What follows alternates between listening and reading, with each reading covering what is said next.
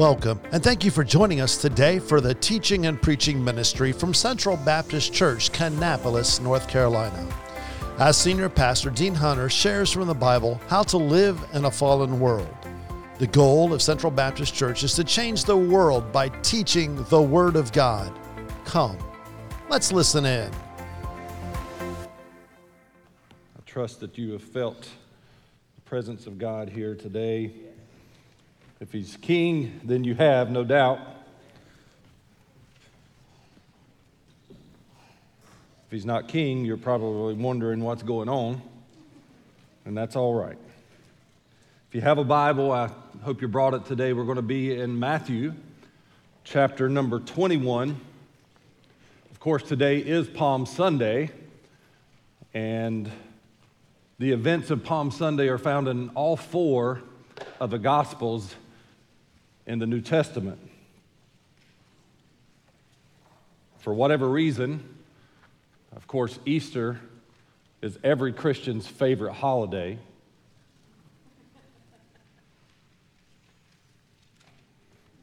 Some of you are thinking, well, there wouldn't be an Easter if there wasn't a Christmas. You can have Christmas, but Easter is why we are here. The resurrection is why Christianity exists. Without the resurrection, Paul said, this is all foolish. This is all in vain. We're just hanging out. We might as well, I'm not going to say go somewhere else, but without the resurrection. And next week, be here. Every born again Christian ought to wake up on Easter and go to church. You know the next line.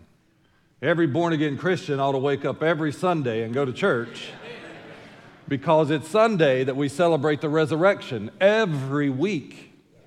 That's why we go to church on Sunday. But today is Palm Sunday, and for whatever reason, Palm Sunday's always been one of my favorite passages of Scripture, the events that take place on Palm Sunday. And um, a few years ago, I find myself the older I get, saying a few years ago and finding out that was 30 years ago. But um, a few years ago, I went and made my first trip to Israel. And um, I remember, even though it's a little different than it would have been 2,000 years ago, going down the path of Palm Sunday Road.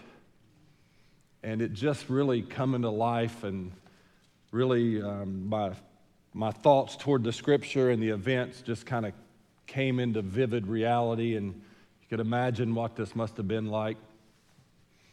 There's a lot of things that took place the week before Jesus was crucified, buried, and rose again. Palm Sunday is really considered the, the first day of Holy Week. Uh, we say Holy Week in the Baptist church, people get nervous. Um, it's all right to say Holy Week. Anything involving Jesus is holy. And a, lot transpired the week of Palm Sunday, and really, uh, or prior to the resurrection, but Palm Sunday is what most would consider biblically kind of the, the first step toward the cross and all that transpired that day. And I want us to stand as we honor God's word this morning and read verses 1 through 10, which include the events of Palm Sunday while you're standing, certainly appreciate you being here today. Those of you who are visiting, I've mentioned it, but appreciate you showing up here, and we trust that no one's told you to move and that you have anybody's seat. If it happens, I'll meet you after, point them out, and we'll scold them publicly in front of the whole church next week. Matthew chapter 21 verses 1 through 10. And when they drew nigh unto Jerusalem and were come to Bethphage, a real city, real town, you can go there, until the Mount of Olives, then sent Jesus two disciples, saying unto them, Go into the village over against you. And I'm to I'm to not use the King James word here because I'll get a lot of people's attention. And straightway you shall find a donkey tied and a colt with her. Loose them and bring them unto me. And if any man say unto you, uh, Why are you doing this? If any man ought unto you, you shall say, The Lord has need of them, and straightway he will send them. I think this is part of why I love this passage. Two random rednecks going and stealing a donkey and expecting to get by with it. And they do.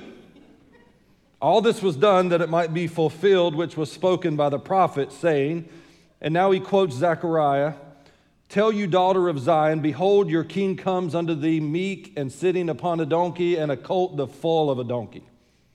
And the disciples went and did as Jesus commanded them. And they brought the donkey and the colt and put them, put him on, put their clothes on, and they set him thereon. And a very great multitude spread their garments in the way. Others cut down branches from the trees and strawed them in the way. And the multitudes that went before and that followed cried, saying, Hosanna to the Son of David. Blessed is he that comes in the name of the Lord. Hosanna in the highest. And when he was coming to Jerusalem, all the city was moved, saying, Who is this? Thank you, preschool. You couldn't get them to say Hosanna? That's all right. Let's pray. Ask God to bless His word. Father, thank you for your word. Thank you for Jesus. God, may we not read and study and preach and hear this passage today as if it's some fairy tale, because it really happened in a real place with a real man called Jesus, your son, remind us what this passage means, who this Jesus really is. In our finite minds, allow us to see the people there, put ourselves in their place, and ask the question which type of person are we in this crowd? God bless your word. Convict hearts today. May your Holy Spirit have freedom to convict people of their sin, convict lost people of their lostness. May someone be saved today. We ask this in Jesus' name. Amen. Thank you. You may be seated. For several weeks now, we've talked about, preached about heard about perspectives. As I've studied this passage again, like many, many times before, what came to my attention was there's a lot of different people in the crowd that day. And as I studied, I really narrowed down to two different perspectives. And I want to preach on the thought of perspectives of Palm Sunday. We've said the perspective is the capacity to view things or events in their true relation or relative import- of importance. There's no question that the event of Palm Sunday was like nothing that we had ever seen or people had ever seen before in the New Testament in the life of Jesus. And like anything else, even today when we read this passage of Scripture, there are different people who have different perspectives about what took place. If we're honest, there are people, and I'm quite aware that there are a lot of skeptics, a lot of so called atheists, who would like to think and like to convince people that what I just read is, as I said earlier, just a fairy tale. It's some children's book. Now, it does change things when you can go to the places that are mentioned, which we're going next year. Some of you are signed up already. We'll walk the Palm Sunday Road. Looks a little different today. It's paved, which you're grateful for, but it is about 60 degree incline, so don't fall or you'll end up in the Kedron Valley really quick and be the life of the party. But even in this crowd of people, I believe there are at least two perspectives that I want us to look at today.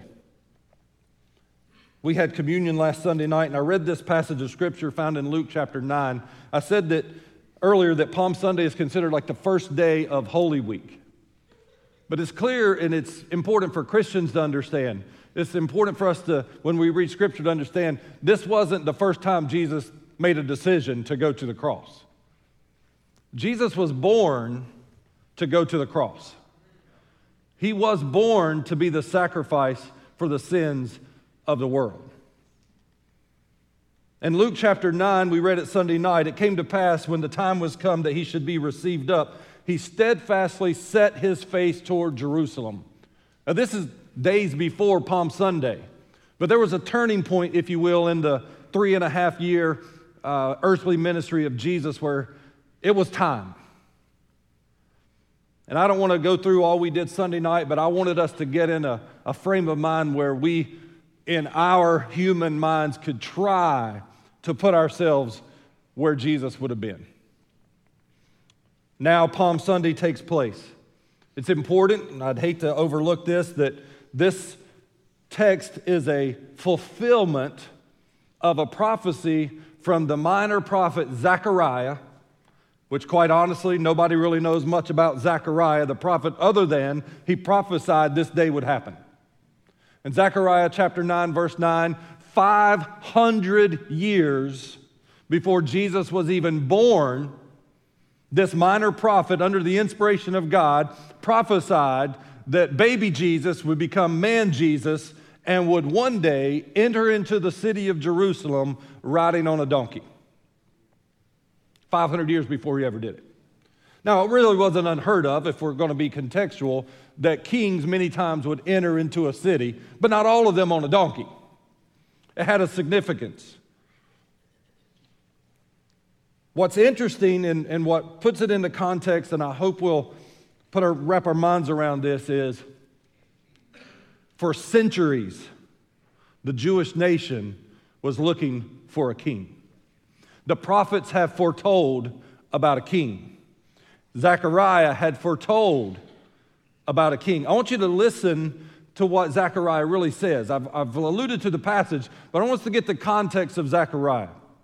In Zechariah chapter 9, verse 9, the first words are, Rejoice greatly, O daughter of Zion. This is important to understand. If you know anything about Jewish history, Bible history, you know that the Jewish nation had been oppressed, imprisoned, in bondage for their life. Here they are, God's chosen people the apple of God's eye, but they are constantly in battles, constantly being overtaken, constantly in bondage. The stories that parents would read to their children were stories of hope, stories of encouragement, because they were a discouraged people. And so Zechariah, 500 years before Jesus is ever born, says, Rejoice greatly, Israel. Now, that's a good place for a little 20 second timeout to encourage the church. You can be discouraged, but there's hope, there's encouragement. And we can read God's word and you can hear him say, Rejoice greatly, O believer. Because we live in constant, if we're honest, states of discouragement when we look around us and the oppression on the Christian world. Now, for visitors and for people that don't pay attention every Sunday, I am not one who believes the church has taken the place of Israel. Two completely different groups of people.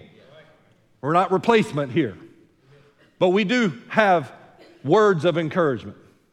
And so Zechariah says, Rejoice greatly, daughter of Zion. Shout. For honest, there's times we don't feel like shouting. But we have words of encouragement to help us. Why? Because your king cometh. And I think about these parents and these grandparents who are living in poverty, living into, in bondage, living under, in Jesus' day, Roman authority, and, but they could, they could still teach their children from Zechariah 9 9. Rejoice, grandson. Rejoice, rejoice, daughter. Rejoice, family, when they get together. Hey, it's not always going to be like this because our king is coming. Now, what's important to understand is not all of them understood what type of king was coming. They were looking for a king to deliver them, a Messiah to deliver them from political bondage, from military bondage, from financial bondage. But they knew the king was coming. And they had hope. And he says, Rejoice. So Zechariah is writing to a group of people who are discouraged, and he's writing them to encourage them. Your king is coming. I think it's important for us to understand the type of king that Jesus is. Our text is very clear that he is righteous. In Romans on Wednesday night, we've been teaching through Romans. We've made it in about three months through chapter three. One of the foundational truths of the book of Romans is that Jesus, that God is righteous, which means he is just, which means everything he does and everything he is is right. And the word to this nation is that he is just, that he is salvation. He offers true salvation. He comes in humility and meekness and humility. He offers peace. He comes in peace, is what our text says. I think it's important for us to understand that Jesus came in peace. Part of that picture was on a donkey, not on a horse, not on a stallion, but on a donkey. But I, I like to remind the church often that Christianity, Jesus, the Christ of Christianity, comes in peace, but he causes a disturbance. And he himself said, You think I came to bring peace? No, rather war, rather division. Yet Christianity is a peaceful religion. But have you watched the news lately? You see the people being targeted? It's those who practice a peaceful religion. They're the ones who are blacklisted. They're the ones who have the FBI and the IRS and everybody else coming knocking on their door. There he goes. But it's those who practice a so called peaceful religion that's also known as terrorism who get a pass in everything. Because we became a world, a nation of all religions except Christianity. say, well, that's politics. No, that's Bible. And Jesus said, if they hated me, they'll hate you. That's context, too, by the way, for those of you who might not think it is. If you follow Jesus, even in a peaceful way, there will be conflict. There will be division. And there will be war. So he comes in peace, and he comes as righteous, and he comes offering true salvation. This is the king that Israel needed, and this is the king that you and I need. Just like Israel, many of them are looking for the wrong type of king. Many of us, many people around us are looking for the wrong type of king. They're looking for the wrong type of savior. They're looking for someone to save us from war. They're looking for somebody to save us from a $17 trillion debt. They're looking for somebody to save us from the killings and the murders and the injustice I'm still in Bible. And they're looking for a man to do it. They're looking for a maybe a woman, Title IX. We got a couple women candidates in. They're looking for a party to do it. They're looking for a, a, a group of people to do it. And the answer is none of those will do it. This, this, is, this is the discouraging part. There's not a person, party, or group that you and I can vote for that will save us in the way we need saved. And a Christian knows that. That's why we can get upset and throw stuff and then go to bed and sleep. Right? I'm the only one that does that. Can't believe he said that. What a. Uh, mm, mm, mm, uh, uh. Jesus is king. Right? That's why we can have peace in this unpeaceful world. That's why we can have joy even when it doesn't seem like there's anything worth having joy about. That doesn't mean we sit back. I had to throw this in. Doesn't mean we sit back and say, well, God's in control. He'll take care of it. No, we, we got to get involved. He's the king the world needs.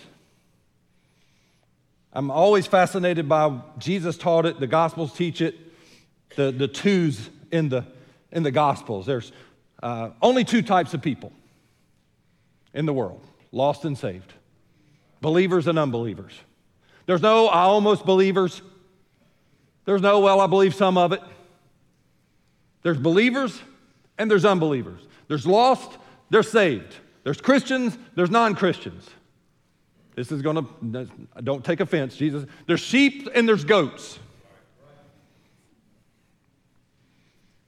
There's two ways narrow that leads to everlasting life, and few there be who find it.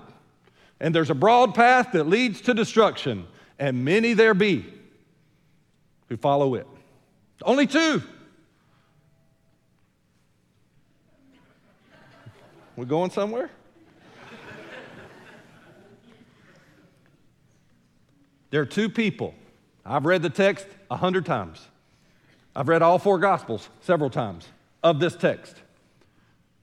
But there's at least two different groups of people, two different perspectives that we see on Palm Sunday. It's in this text, and I want us to see it today. There are those who cried, Hosanna, and there are those who said, Who is this? I'm, I'm fascinated by this. I started preaching it to my wife last night. I said, this, this passage has always fascinated me. I just don't understand how this could happen. But I hope we kind of understand it today a little more. Those who cried, Hosanna. There's a lot of people in the crowd. I wasn't there, haven't seen pictures, but based on the text, there's hundreds, if not thousands, of people. I think it's always important for us to see Jesus in the scriptures and see the multitudes follow him. We're not talking about four or five people. There's multitudes, there's disciples, plural, not just 12. There's a lot of people that follow Jesus around. And on this day, there's no question in the multitudes of people, there's a lot of different folks. I put in my notes, it always reminds me every Sunday, there's a lot of different folks. A lot of different perspectives in the crowd. You would think at a Baptist church like this, a good, perfect Baptist church with perfect people, perfect pastor, perfect ministries, all that fun stuff, that there everybody be on the same page. But we're not always. There's always some different opinions. And if we're honest with, with each other, at this church and every church and all churches all over the country, even Baptist churches, Christian churches, there are people in the crowd who are born again believers, and they say Hosanna, they crown him as king, they don't have a problem letting anybody know. There are some that aren't so sure. There are some skeptics in the church every Sunday. There are skeptics online every Sunday. There's some Chinese and Russians and IRS and FBI on Sundays watching. I think about that. I really do. I went on YouTube the other day, and um, I guess my kids had searched Central Baptist Church or something. I don't know, because there was a lot of things on there that I hadn't searched. And Central Baptist Church was one of them.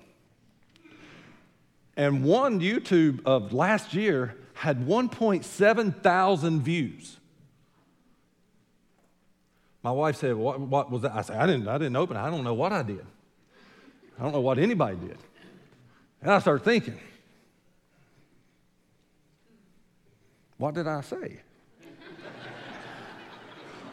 Another one had 1.4 and something thousand, almost 1.5 thousand views. I'm like, are, are we that good? Somebody in this section is thinking, well, I sang that Sunday. That's why they were there. I could, I could sense it. There was another one that had a thousand views of, of a certain person or two singing that Sunday. I know it happens, but a 2,000? I got nervous. I'm knocking on my door. They're skeptics, they're deniers, they're believers, And there were even Pharisees in this crowd. As this parade, if you will, continued on. In verse number eight, it says, A very great multitude spread their garments in the way. Others cut down branches from the trees. And a good old southern word, they strawed them in the way. Why did they do this? This was, contextually, this is what they would do for kings.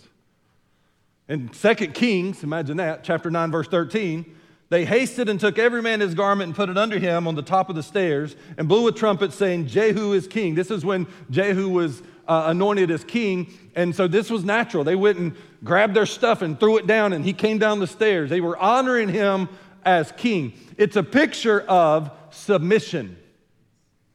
Take off my coat, throw it down. Now, I don't know why some people use palm branches. I think it's because they only had on one layer. I don't know. It's taken a while. that would have been a parade. It's a picture of submission to an authority as king. Taking off my outer garment and throwing it down, throwing down palm branches as he steps over them, as he's on top of them. It's a picture of submission. So there are people in the crowd who are true believers who are submitting to him as king of kings and lord of lords. But there's some in there that's probably, like many people on Sunday, don't know what they see in this. I didn't get a thing out of that. So when you cross your arms, it's showing us, so don't do that anymore. But it's the faces, it's the experiences, it's the what's this all about? And that's a good thing because not just Christians should come to church. We want some non Christians coming to Baptist churches where the gospel is preached. But in this crowd, there's multitudes some before and some behind. I want you to see this picture. Those who went before, verse 9, those who followed, crying, Hosanna to the Son of God. Blessed is he who comes in the name of the Lord. Hosanna in the highest. Hosanna means save us now. It's an actual action word that speaks of a time frame. It's not just save us, it's save us now. It's acknowledging that he is the Savior, he is the one. Now, I know, I know there are people in the crowd, and I know some of you are thinking this. There are people who were saying, save us, but they were thinking political military. There were. I would call them um, quote unquote worshipers. Same way in church today. There, there are people who want Jesus for all the benefits. Well, if I, if I give my heart to Jesus, He'll give me a new job. Or if I go to church, I'll probably get a raise this week. Or if I, if I worship Jesus, He'll take care of me, He'll protect me, won't have any hardships. Why, why do you think this pastor is so adamantly against those false preachers and teachers who send a false message to people that if you just sign up, God will bless you. It's not true. It's not true. Job was sold out to God. And nobody even wants to think about going through what Job went through. But he was sold out. A few days and full of troubles.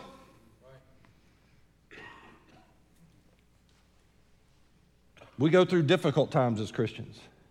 There's still deaths as Christians. There's still cancer as Christians. There's still hurt as Christians. There's still grief as Christians. There's still bills as Christians.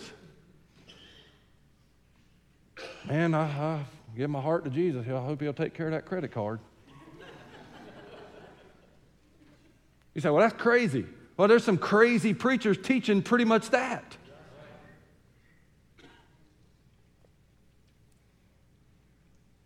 I believe there are people in the crowd who knew the scriptures. I believe there are people in the crowd who were true worshipers who had a true understanding of what salvation was that was being offered. Because there are scriptures that teach to that. In Psalm chapter 118, I believe the nation of Israel knew the Psalms. Verse 25 and 26 Save now, I beseech thee, O Lord. O Lord, I beseech thee, send now prosperity. Blessed be he that cometh in the name of the Lord. We have blessed you out of the house of the Lord. They are quoting the Old Testament passages as Jesus comes down Palm Sunday Road.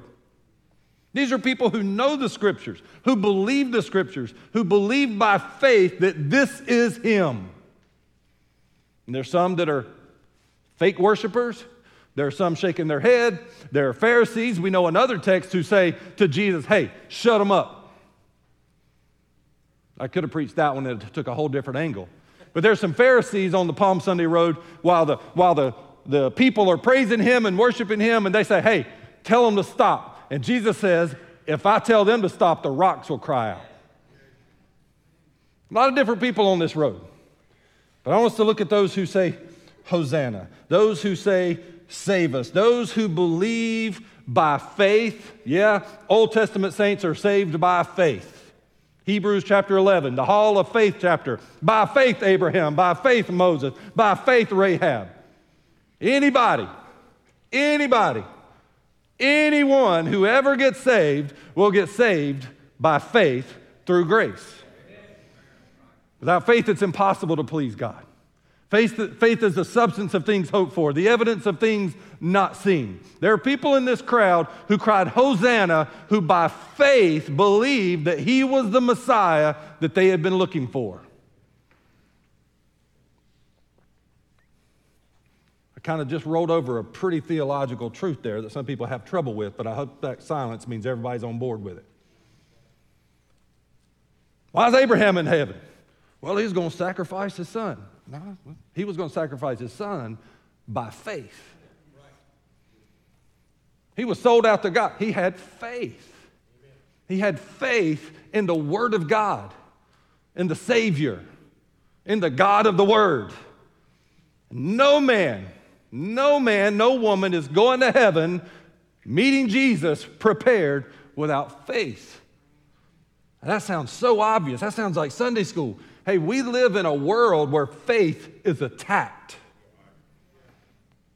I'm gonna throw that out to you again. We can't believe anything. Every one of you on social media see that big old shark that's up there at Garden City, and some of you shared it and said, Look what they found Jaws. But most of us with half a brainstem say, That's fake news. I'm striking nerves. I don't know. well, I thought it was real. That's why I shared it. I mean, I thought for sure. I mean, it was bigger than a hotel, but I, th- I, thought, I thought it was possible. And oh, I know. Some it, they didn't say it was at Garden City, it but it was local.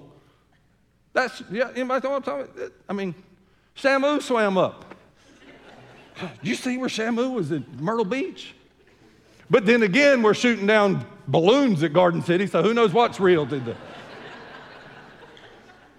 we live in a world that is anti truth. It, it, seems like Scripture is coming true. What's wrong is right, what's right is wrong. People will believe a lie. You say, you, you're saying social media is part of revelation. I'm saying we got to get to a place in the world to where we can't believe the truth. We got to get to the place in the world where people will honor wrong. Can hit another timeout real quick and just be practical? I don't want to upset anybody. Church, we're living in the last days. Now, I don't know if that means next week or next millennium. I don't know. I know we're closer today than we were yesterday.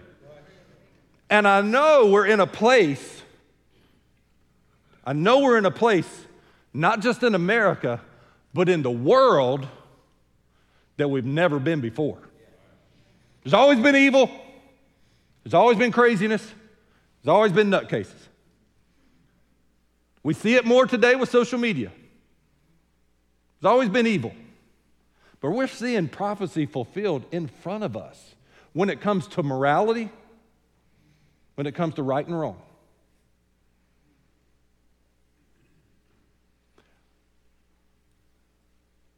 I'm still young.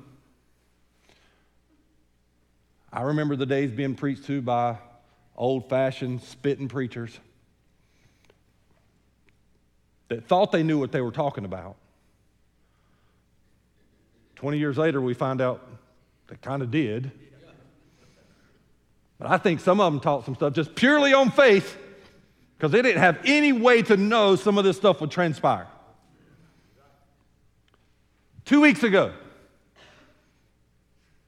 a transgender girl who wants to be a boy or pretends to be a boy went into a school, a Christian school, and killed three innocent little children, three innocent workers in the school. Six people total she killed in a Christian school. Now, I'm not drawing any assumptions, I'm not connecting any dots, but they're there as to why she would do that.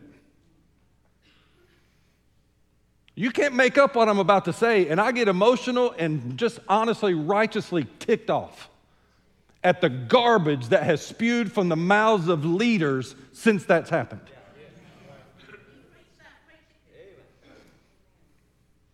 When something that horribly tragic takes place, and our leadership, your leadership, defends the transgender movement and the president, in his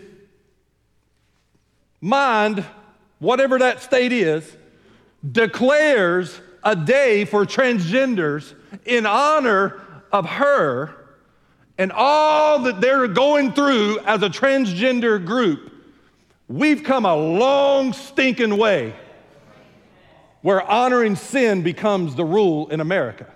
Now, I didn't say anything right there that was opinion. Everything I said was fact. And I'm being honest, I look out and I see faces. I'm, I, got, I can't see up close, but I can see out far. And I see people that agree, and I see some people that are not really happy that I just said that. And that's a shame.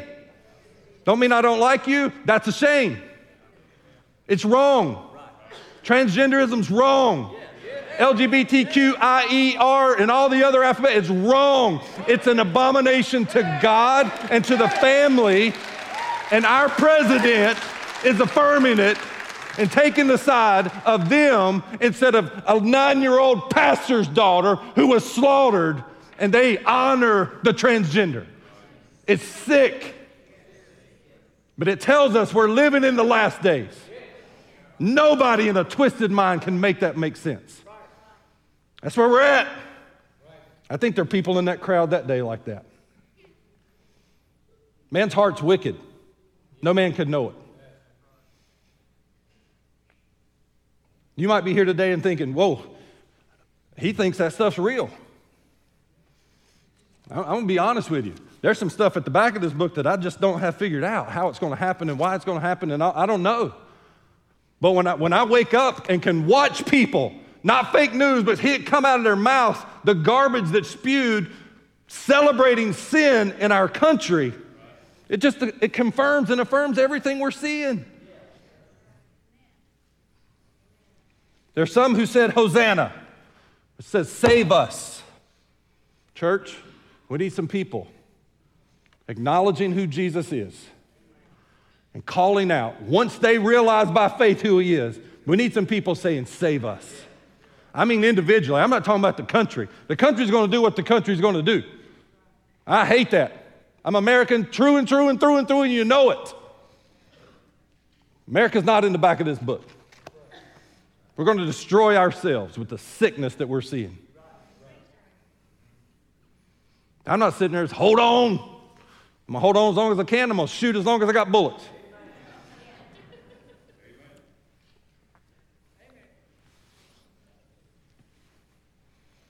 But we're coming to an end. And we better be ready, spiritually ready. Now, some of you fellow rednecks, you're ready, and you know where everything's at, and you got your bag and you got your clips. But I'm not talking about that kind of ready. I'm talking about spiritually ready, where Jesus is Lord of your life, and you make a decision to call out to Him in faith Hosanna, save me now. That's the greatest need any man, woman, boy, or girl has is a Savior, a spiritual Savior. There's those who cried, Hosanna, and then there's those who cried or asked, Who is this? This is the part that always blows my mind. I want you to see the picture here. Parade, hundreds, if not thousands, of people. If you, if you were there, if you've been there, you can see it. You're up on the Mount of Olives. You can see the whole city of Jerusalem. You can see the Kidron Valley. It's quite a distance down, quite a distance up. There are people throwing their clothes in front of him, chopping down trees. Probably somebody saying, What about the squirrels? They're throwing down stuff in front of him. They're walking down the Palm Sunday Road before him and behind him on all sides of him. Hundreds, if not thousands, screaming, Hosanna, throwing palm branches. They found out. You ready? i'm just okay. Um, whew. Can't make that up. Got a little extra sweat drop there.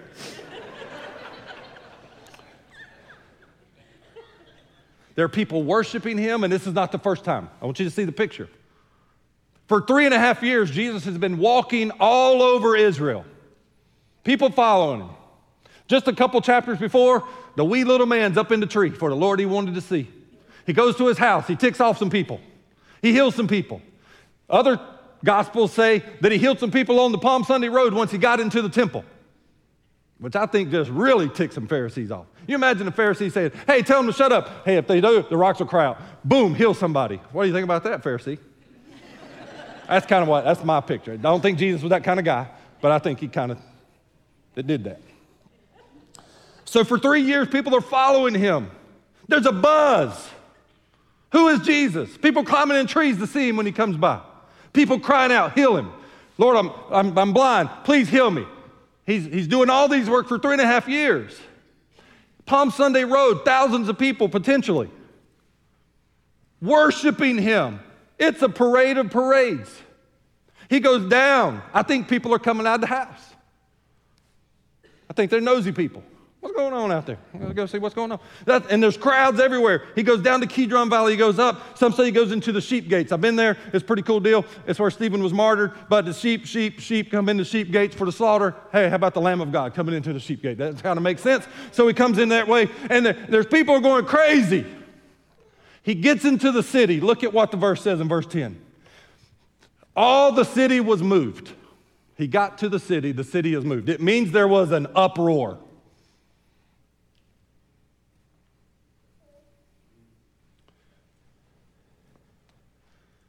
And they asked the question Who is this? And my question is how do you not know who this is?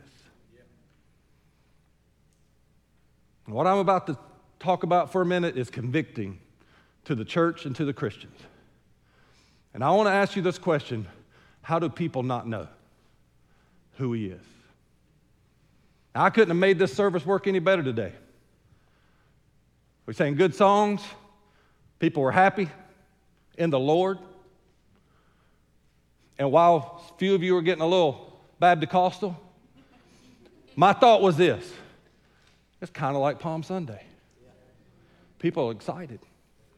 Hey, I don't think there's a thing in the world wrong with having a pep rally for Jesus. We have pep rallies for everything else under the sun that don't matter. Should we have a little pep rally for? I think Sundays ought to be a little pep rally for Jesus. Now, some of us are a little more reserved and refined, and that's all right. But we got, you know, we're doing jumping jacks on the inside, claps. You know. But that's all right. Does he not deserve our praise? Does he not deserve our, our hand claps? Does he not deserve our hallelujah? Does he not deserve us to submit to him and throw off our clothes if you got a couple layers on, does he not deserve us to lay down all that we have and let him be sovereign and rule over all of it? I think it's I think Palm Sunday was pretty pretty wild.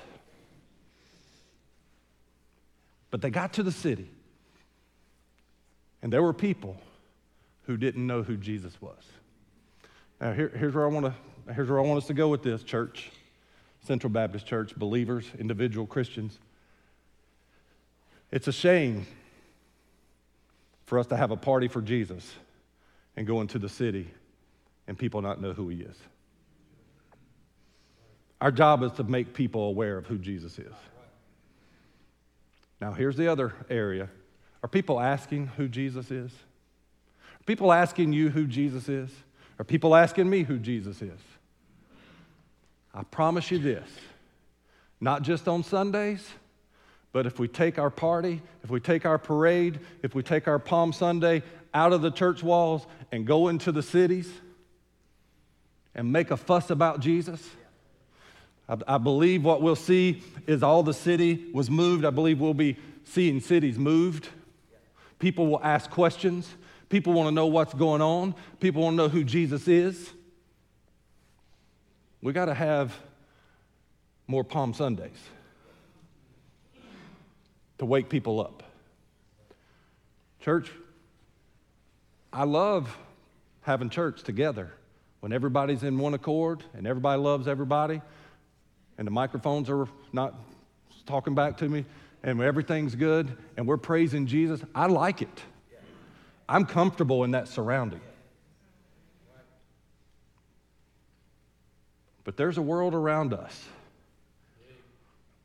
that needs to see us excited about Jesus. I've said it for a few years now.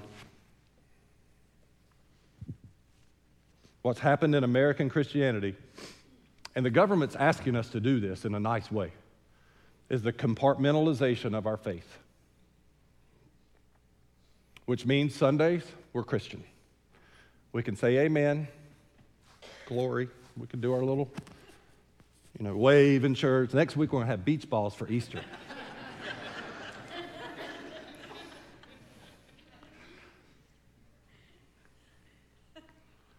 But on Mondays, we're not that excited about him. I'm talking about all of us. And it just ought not be that way.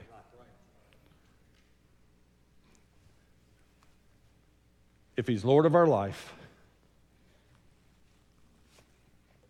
if he's king, if he's sovereign, if we worship him,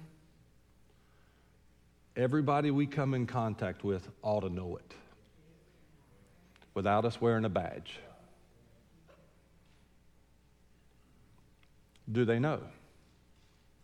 Are they asking? Does our city know we're excited about Jesus? Do your friends at work know you're excited about Jesus? Do your classmates at school know you're excited about Jesus? Do they know He's Lord? Do they know He's King? Do they hear us collectively saying, Hosanna? Do they see us getting all crazy about Him?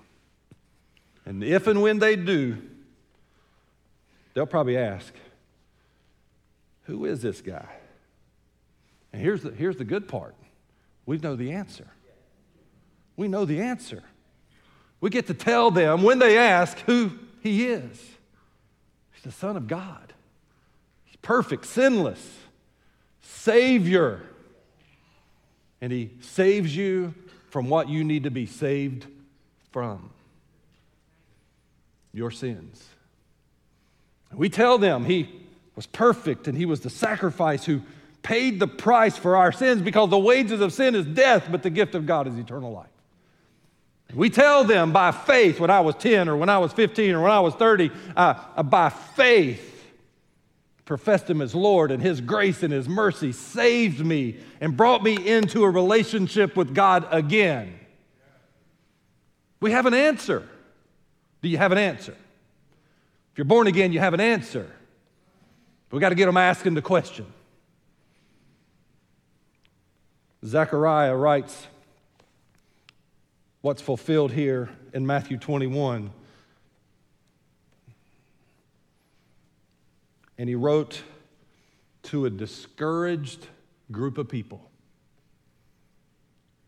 words of encouragement, words of comfort.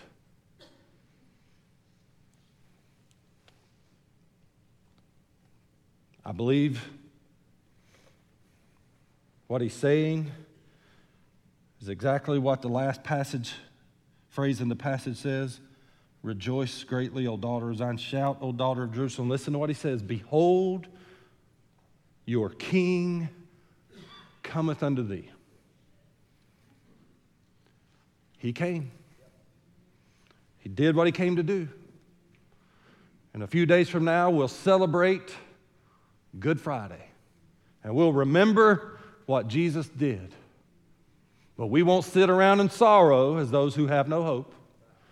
Because we, by faith, believe that three days later, by the power of God, He raised from the dead, making death pointless, making the grave worthless for the child of God, and we'll celebrate that.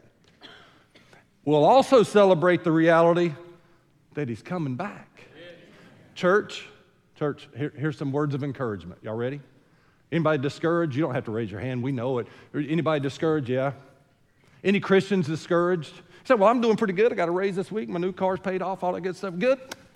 Good for you. Hey, we live in a messed up world. If we're Christian and we know it, we're discouraged. Here's, here's some more. Jesus said in John 14, just a couple days before he goes to the cross, he's telling his disciple, here's words of encouragement. Hey, church, let not your heart be troubled. If nobody's told you this this week, let me tell you, let not your heart be troubled. You believe in God, believe also in me. In my Father's house, which version you want, are many mansions. If it were not so, I would have told you, hey, I'm going to prepare a place for you. When he took off in ascension, the angel said, Why are y'all standing here looking up? This same Jesus is coming back down. Behold, I, I go to prepare a place for you. If I go to prepare a place for you, y'all ready? I will come again. He's coming back again. The king is coming back again. If it were not so, I would have told you, I'm going to prepare a place. If I go, I'll come back and receive you unto myself, that where I am, you may be also. Would you stand and pray with me? Father, I pray there's some encouraged Christians in this room today. God, if we look around and have half a mind, we know we're living in a messed up world. But we are encouraged to be reminded that you're coming back again. And every believer will be caught up together with you in the clouds, and we'll see our loved ones who were born again. We'll meet together, and what a glad reunion and homecoming day that will be. And we're grateful for that reminder. But God, there's no doubt in this crowd today, there's somebody who's never said Hosanna. They've never said, Save me. Maybe they never understood why they needed to be saved. I pray today your Holy Spirit has convicted their heart. They've seen themselves as lost, born a sinner, born separated from you, and in need of a Savior. And I pray today while we sing, while we pray, that the Holy Spirit, your Holy Spirit, would convict their hearts, that they would see themselves as lost, see themselves as needy and in need of a Savior, and that they would, by faith, call on Jesus, the Messiah, the Savior, and ask Him to save them. Your word tells us whoever calls on the name of the Lord shall be saved. And I pray today in this room there'll be someone who will call out to you and ask you to save them. Thank you for listening today. If you'd like to know more about Central Baptist Church, events, and ministries, please visit our webpage at cbckannapolis.com.